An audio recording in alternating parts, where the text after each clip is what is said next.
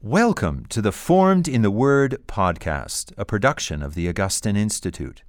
Your hosts, Dr. Jim Prothro and Dr. Israel McGrew, will review the lectionary readings for this Sunday's Mass, explain their context, and help you to appreciate the Church's wisdom in selecting them. Welcome to Formed in the Word. I'm Israel McGrew. I'm James Prothro. We are professors of sacred scripture at the Augustine Institute. Today we'll be looking at the lectionary readings for the fourth Sunday of Lent. We'll explain each reading in turn, their context, and some of their main points, and draw out some of the continuity between the readings. Uh, in her wisdom, the church has put the lectionary together to lead us into the mystery of Christ. So we want to reflect on all the readings together.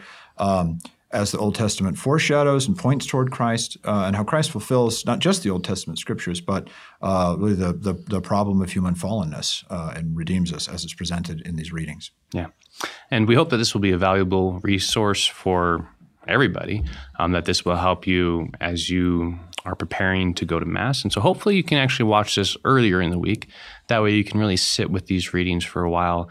Um, that way you can ultimately receive the Eucharist um, more prayerfully. Mm-hmm. And we especially hope that this will be uh, useful for priests as they are preparing their homilies throughout the week in order to draw their congregation more deeply into the mystery of Christ. Amen. Uh, let's begin with a word of prayer and we'll jump right into the readings. In the name of the Father, the Son, and the Holy Spirit. Amen. God be in my head and in my understanding. God be in my eyes and in my looking. God be in my mouth and in my speaking.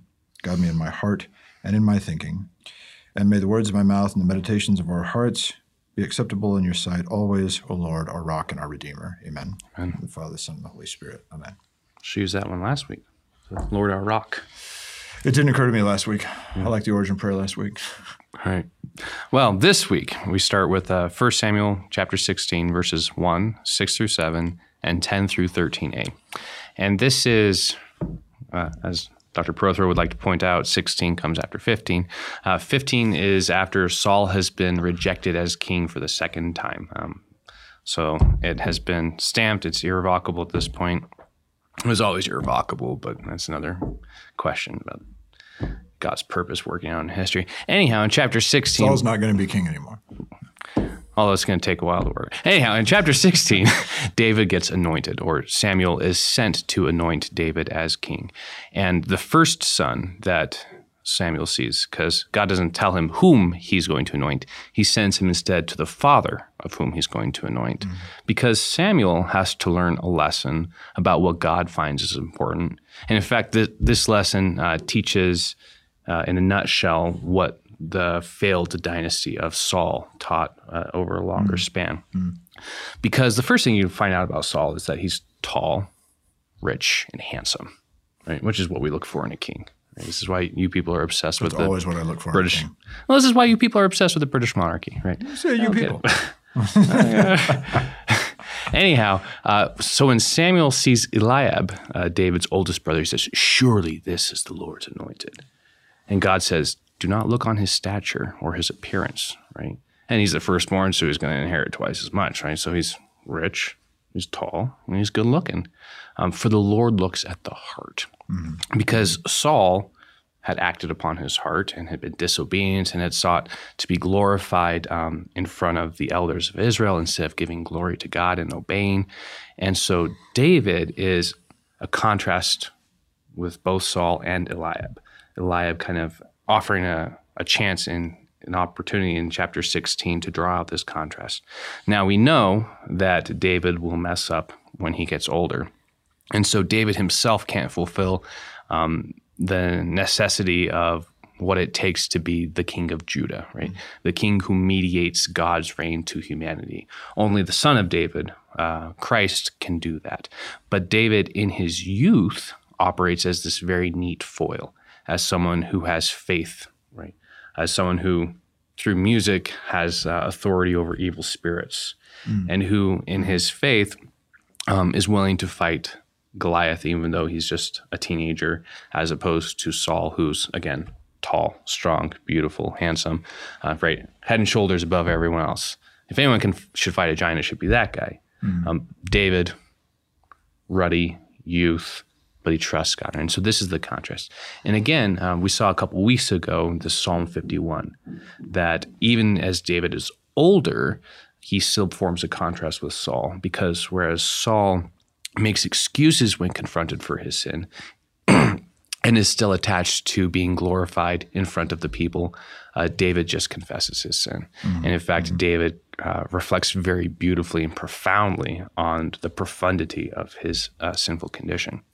Um, but this week's readings are more focused on the younger David and on his um, success and mm-hmm. how he uh, compares even more favorably with Saul.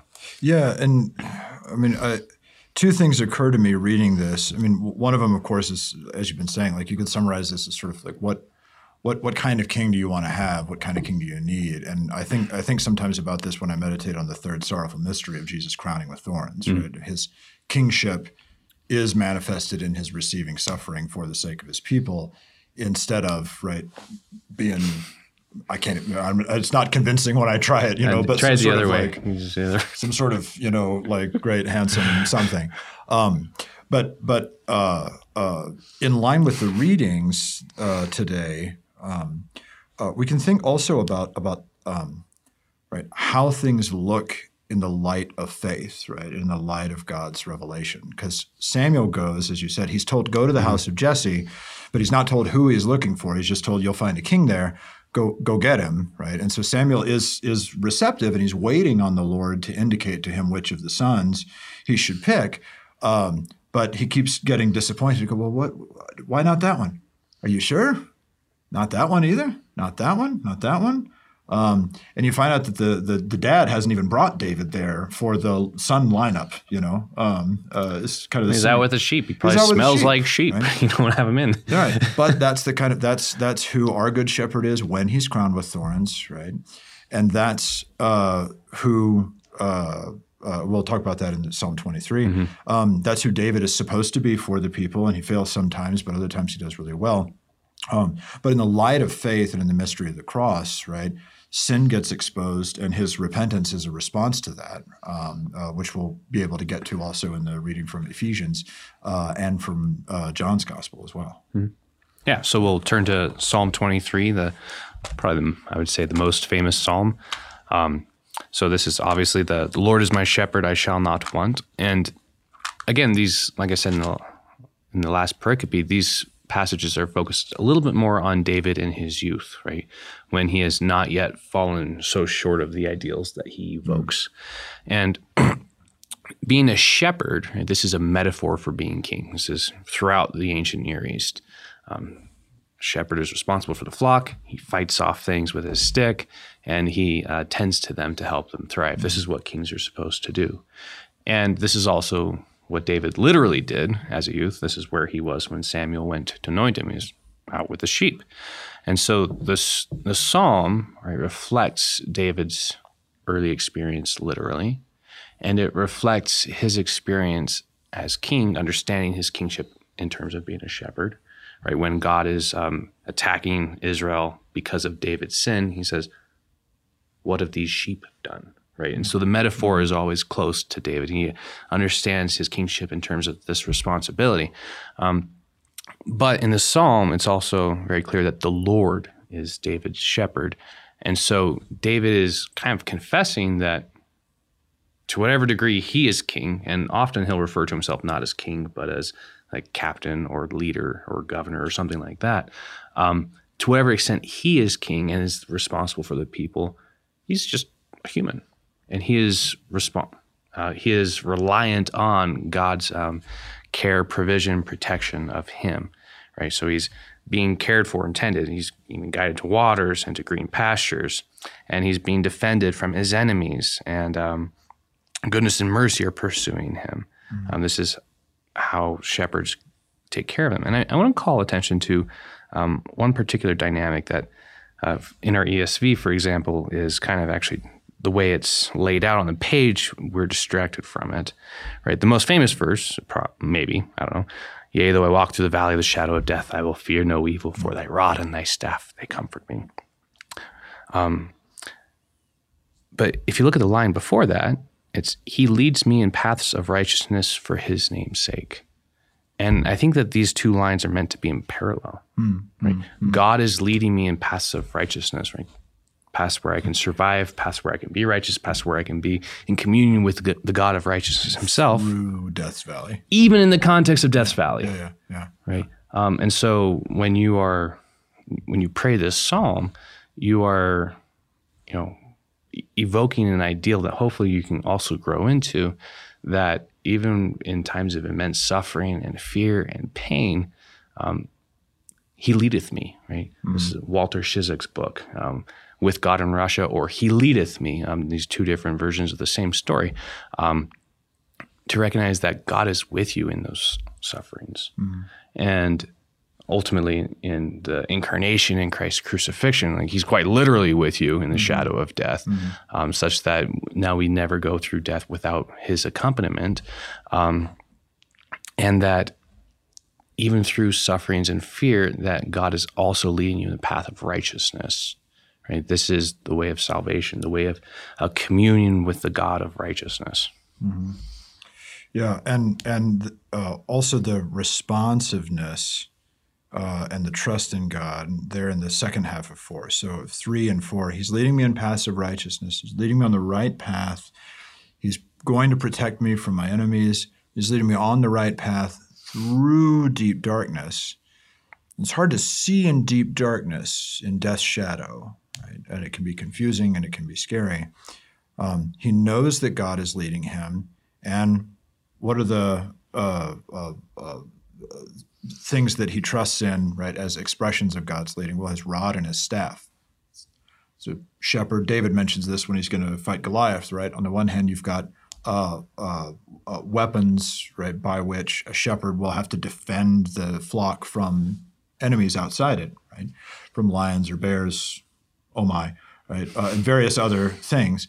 Uh, but also, um, when you're a sheep and you're walking in a dark place, and the shepherd knows that if you step too far this way, you're going to fall off the mountain. He's going to whack you, Or maybe just kind of or maybe just kind of nudge you, right? n- nudge you light. It can be Now, light. if you're yeah. stubborn, if you're stubborn, you're going to get whacked. That's right. Um, That's right. But you think of uh, Psalm 119, right? It's 176 verses of a love song to the law, right? Mm-hmm. You love the law because God is actually guiding you through this. And so it doesn't have to be a whack. It doesn't have to be Sometimes it's a whack. Sometimes for Yeah, me, it's no, a whack. okay. I- yeah, um, yeah. But it also That's right. gentle. But whether whether gentle as you respond, or whether God has to kind of amplify it, um, or if God has to smack you because you're the one attacking the sheep, right? It's the same stick. Yeah, that's right. it all right. Depends on who you are. it's the same stick, and it's still it's still um, uh, that that taking God's correction is the way to keep walking through Mm-hmm. the shadow, right? Trusting in Him, knowing that He's leading you in the right way, even when it's dark and scary. Yeah. Um, yeah, yeah, that's right. Yeah, I like putting yeah three and four in parallel. That's a really good idea.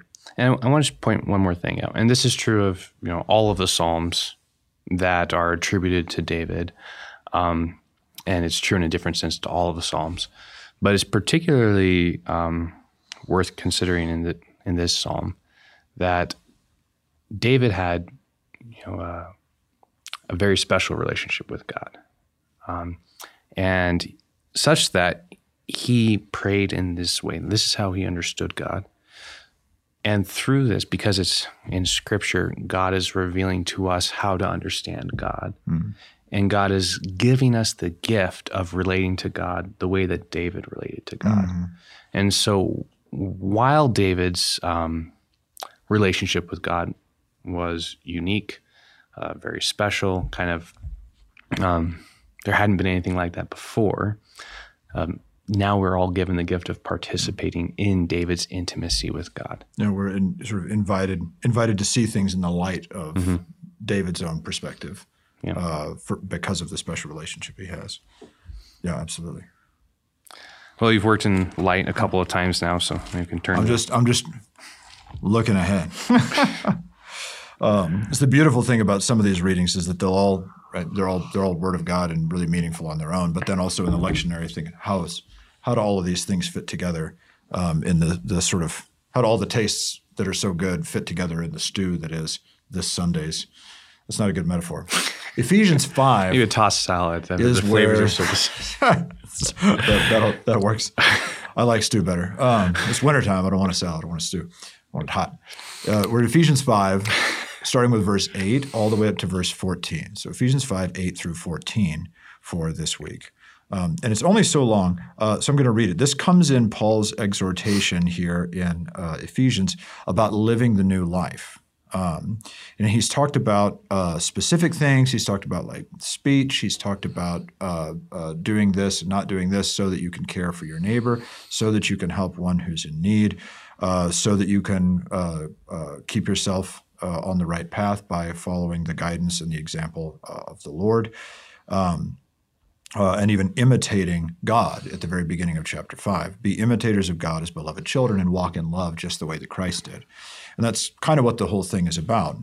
Um, but here in verses 8 through 14, uh, we especially move toward uh, the call not only to stay away from what is evil, because there are real evils and even mortal sins. You mentioned some of them beforehand of not inheriting the kingdom of Christ uh, uh because of some of them. Um, uh, so he says in verse 6 Don't let anyone deceive you with empty words, right? There is still judgment and wrath coming. Um, don't yeah. become partners that with stick is still there. Yeah, the, the stick is still there. It's comforting. See, sometimes it is a smack. no, I, I agree. I, just don't know why you have to jump straight to like getting whacked. Um, Guilty conscience, probably. Yeah, probably so. Yeah. um, uh, uh, so verse verse seven really is the, the beginning of the sentence that verse eight picks up. Therefore, don't become partners with evil. Verse eight. For at one time you used to be darkness. Now you're light in the Lord. So walk as children of light. For the fruit of light is found in all that's good and right and true. So we're being called to walk forward,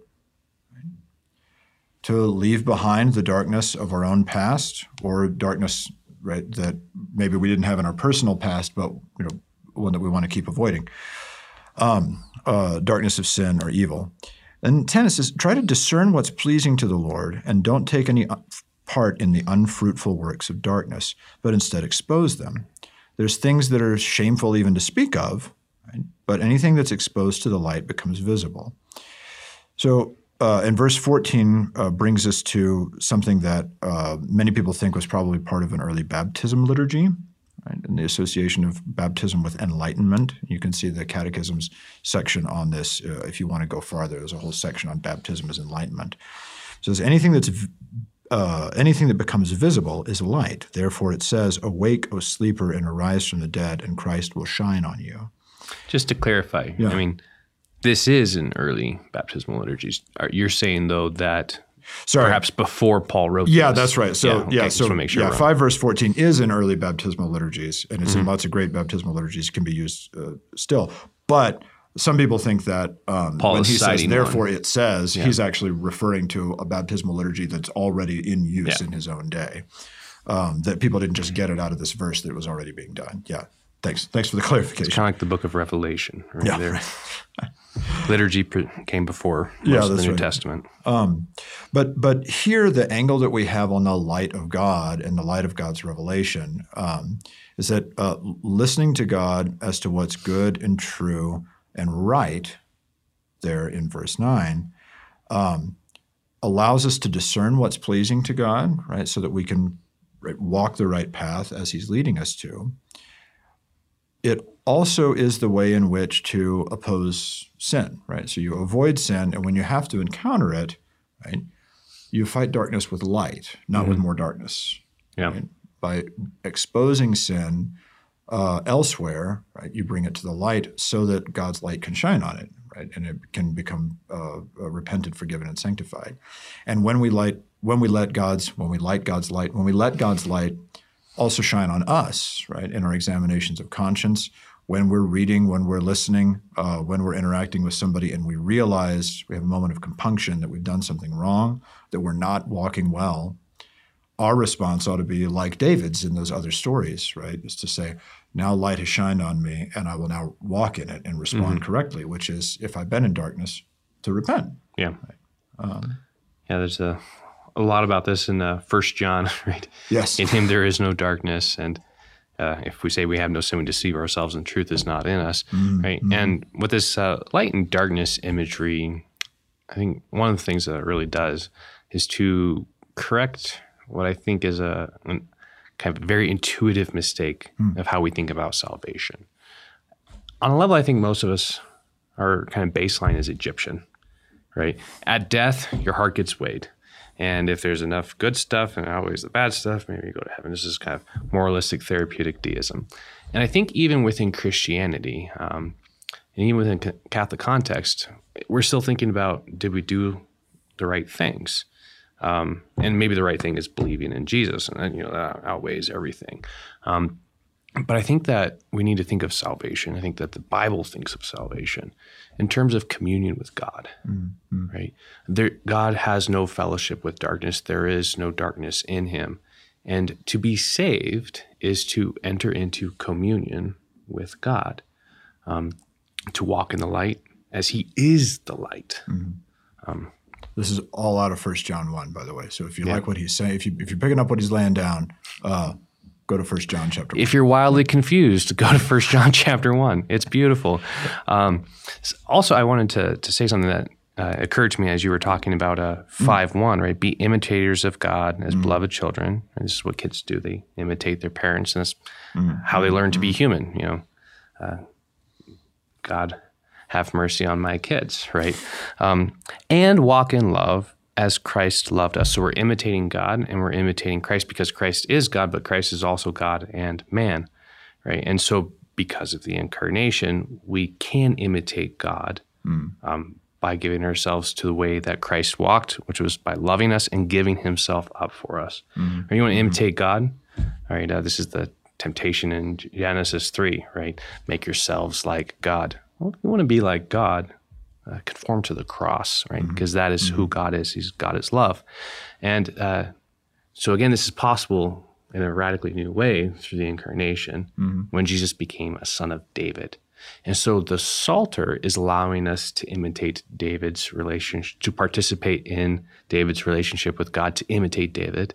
Um, but it's ultimately, the Psalter is actually the prayer book of Christ, right? Of the whole Christ, of God who became the son of David, and therefore kind of inherited the Psalter, mm. and of the whole church, which is baptized into Christ mm. and praise the Psalter, imitating a man after God's own heart.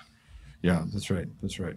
Um, and walking in Christ's way. Again, back to the third third sorrowful mystery, right? Mm-hmm. To know to know that He is our King, who as King suffered for us, uh, and then to imitate that ourselves right? um, by bearing each other's burdens uh, and giving ourselves completely to God and to others.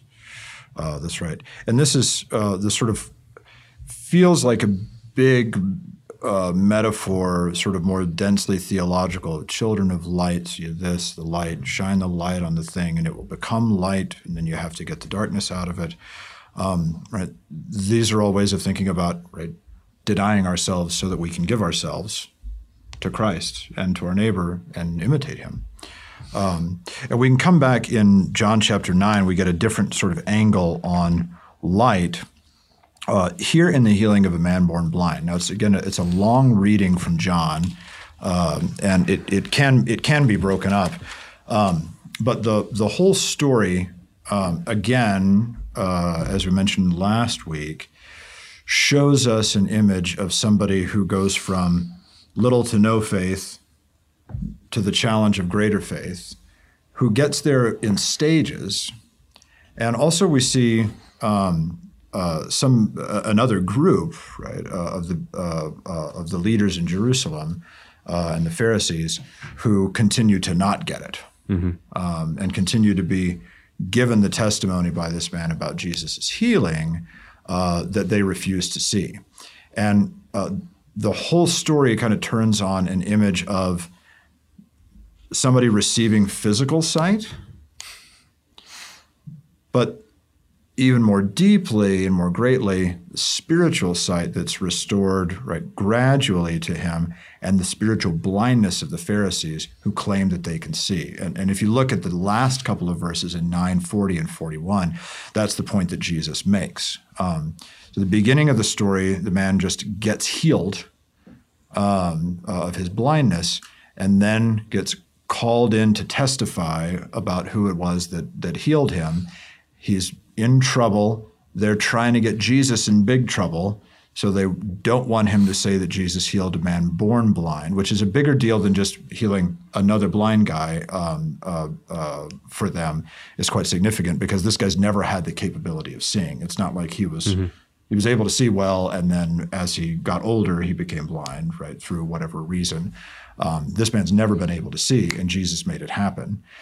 And they tell him, Give glory to God. We know that this man has to be a sinner, so he can't have done this miracle, and you must be a sinner too. And he doesn't have a fabulous amount of faith at the beginning to be like, Oh, yes, he is the Son of God. He is the Son of Man, the Messiah, right? He's, he's not really doing that so much.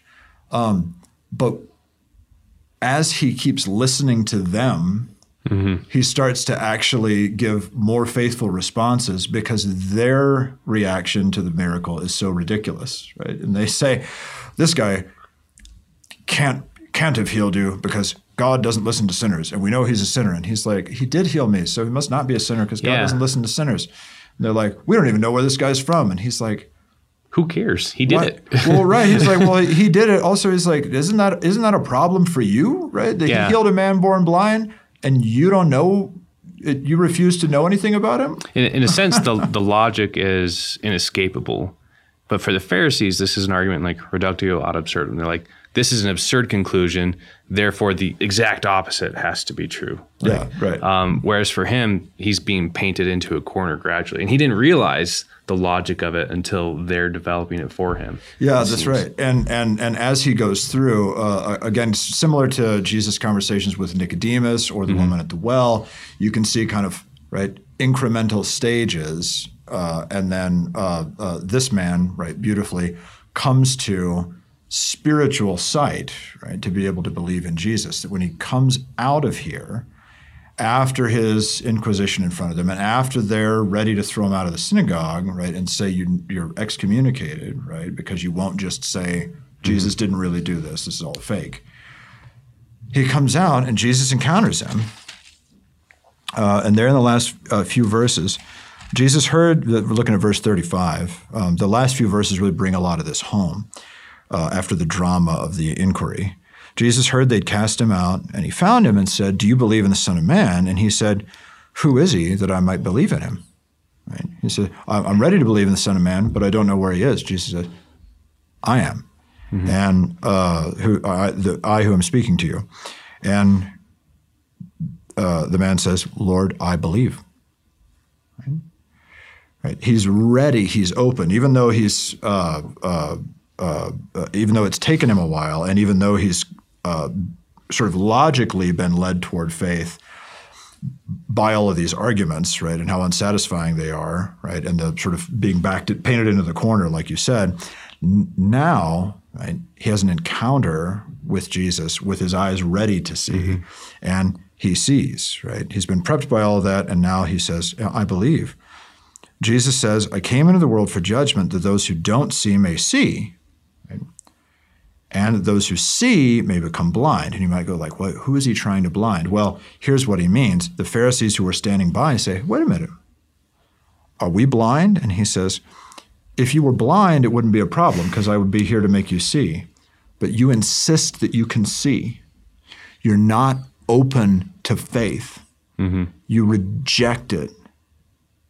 And so, in fact, you're blind. And me being here, right, just leads you to harden yourselves Yeah. in your blindness. Yeah, the the blind man's healing is the sign. Well, there's many signs throughout John, which unequivocally point to Jesus and make you, um, right, stumble at him. You either give yourself to him or stumble on him.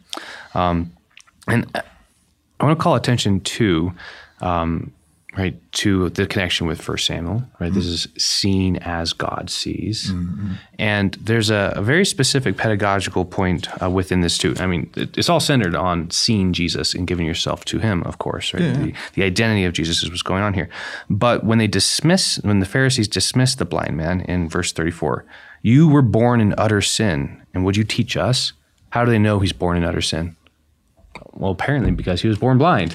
right? Mm-hmm. As opposed to David, who recognizes that we're all born in utter sin. Um, but this is the same way of thinking, the same way of seeing the world that the disciples had at the start of the story. Mm-hmm. Verse 2 the disciples asked, Rabbi, who sinned, this man or his parents, uh, that he was born blind? And so the disciples, too, have to grow through this. Um, this is not the main point. Uh, seeing Jesus is the main point, but there's a temptation in us to look at suffering and to think this came from sin, mm-hmm. right? Job scholar here, right? It's just everywhere. Um, there's a temptation to look at suffering and to see that as God's judgment and to infer that they must have done something to deserve this. And this is a very natural, intuitive, human way of thinking, right? Dad's mad, that's why I'm in trouble. Um, he's in trouble, God must be mad. But Christ says that this man was born blind, not because of anything he did, not that he's sinless, right? He's a human. Um, but when you look at someone who's born blind and you think, therefore they sinned, this is absurd. This is seeing how men see. Mm-hmm. And this is also part of what God has come to correct our way of seeing. Mm-hmm. Um, when in fact, um, it's precisely through this man's suffering that he is going to be healed and point to Christ that God is going to manifest his works. And again, I, feel like this drives us back towards the cross, mm. right? because when we saw him, we thought of him as stricken, uh, smitten by God, but through his stripes we are healed. Right? There's this paradigm shift in how you understand suffering mm-hmm. and how you understand how God is working through suffering. Right? It's not just punishment. It's not just a stick, but actually, it's um, you know shepherding you along in paths of righteousness for His sake. Right? As an imitator of Christ, and who can also um, right when you correct one sheep, you're actually correcting the whole herd. Mm-hmm. Right? Mm-hmm. So. Yeah, that's right. Um, and and there are of course instances even in the New Testament, right, where there are there is a connection between right some amount of suffering and right a, a discipline or rebuke for sin. Um, but but this is a place where we're when we're looking at somebody else's suffering, mm-hmm. right, um, and sometimes even our own, right, we're we're in a dark valley. Uh, and we need the Lord to direct us as to how we should act because we don't know all of the reasons behind all of the things. Here, Jesus says, This guy is born blind so that the works of God might be displayed in him. And you go, well, That was a long time for the guy to wait. And other people right, wrote him off as wicked or as born in utter sin, as the Pharisees do here. Um, uh, and we want to avoid that and, and approach all with mercy and also remember that right when we're in the dark valley and we're following this shepherd our path also is to the cross and to accompany our brothers and sisters um, in prayer and bearing one another's burdens to fulfill the law of Christ, the law of our King, mm-hmm. uh, as he's gone before us. To imitate him. That's right, to imitate him. So, well. All right. Well, I think that does it for us this week. Um, have a blessed Lent as you uh, try to see as God sees and as God sees you. Mm-hmm. Amen. Amen. This has been a Formed in the Word podcast, a production of the Augustine Institute. For more inspiring and informative content like this, please visit formed.org.